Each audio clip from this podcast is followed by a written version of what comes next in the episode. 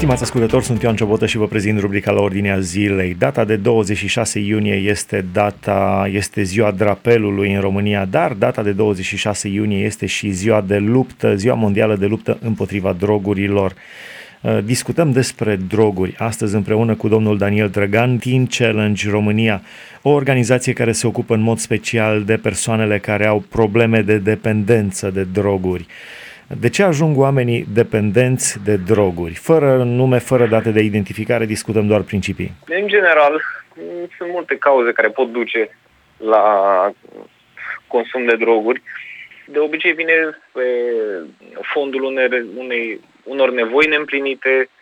Cu toții căutăm în viață, căutăm ca și ființe umane, căutăm anumite chestii, căutăm fericire, căutăm împlinire, căutăm...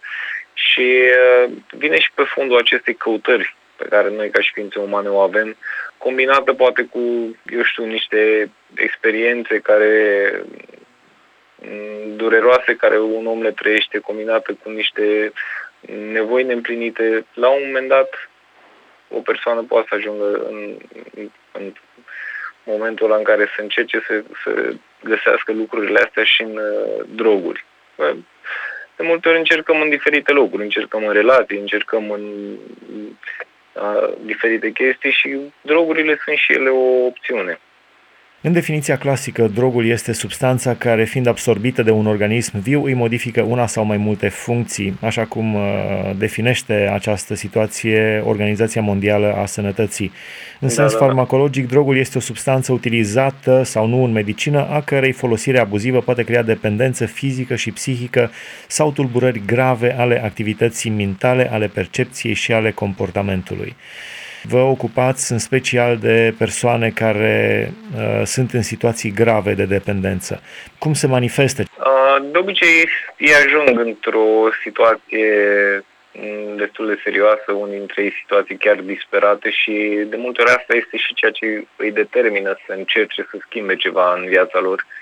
Uh, pentru că există și niște faze ale consumului de droguri, există faza aceea experimentală, prima fază, dar atunci când respectiva persoană nu, nu trăiește decât partea plăcută, să zic așa, între ghilimele, a consumului de droguri, da? doar plăcerea de moment care ți oferă, doar senzațiile alea, uh, fericirea aia de moment care...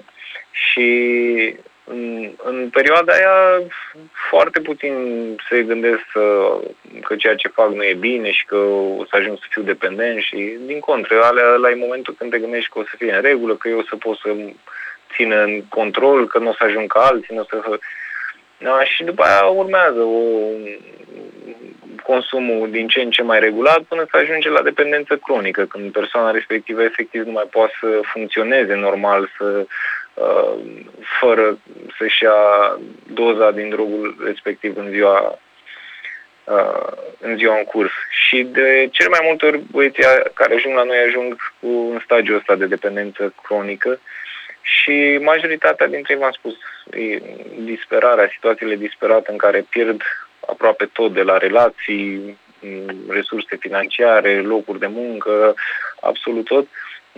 Și asta de multe ori este acel click care, care îi determină să facă o schimbare. Aș vrea să vă întreb cum anume îi ajutați, uh, care sunt pașii pe care trebuie să-i parcurgă, nu înainte de a, de a mai face încă o precizare de ordin teoretic și anume drogurile legale admise în România sunt cofeina, tutunul și alcoolul. Drogurile ilegale fac obiectul unor convenții internaționale sau legi naționale. În România sunt menționate de legea 143 pe 2000 privind combaterea traficului și consumului ilicit de droguri.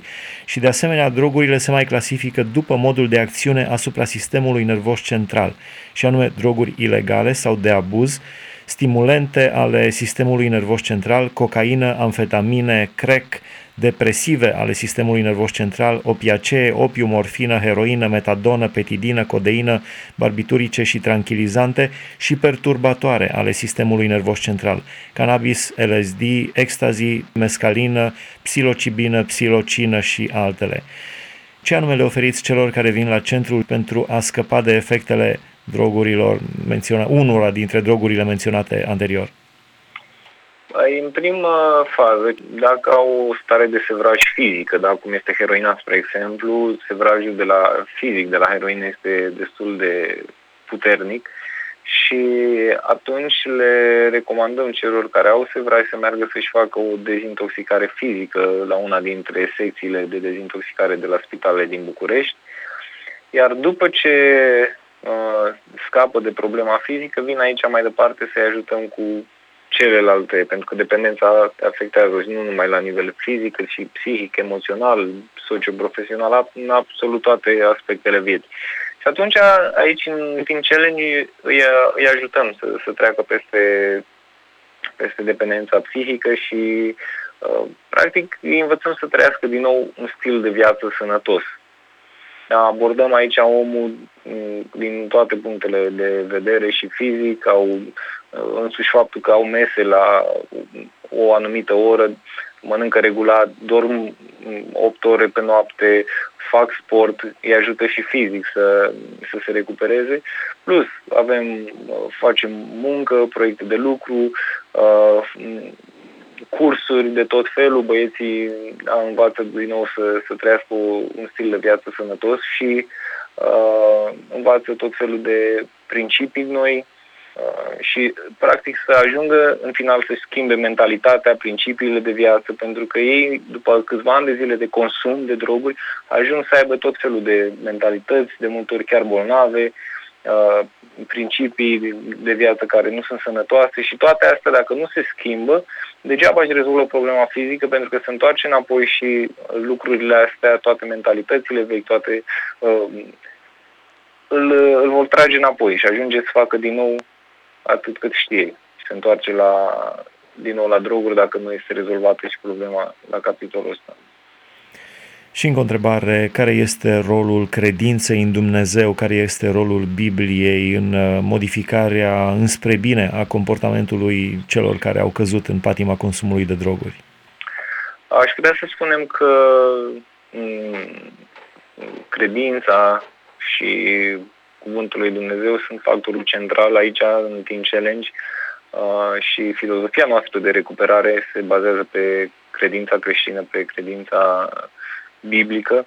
De asta tot ce, toate cursurile care facem, toate principiile de viață care îi învățăm pe băieți sunt ancorate în Biblie.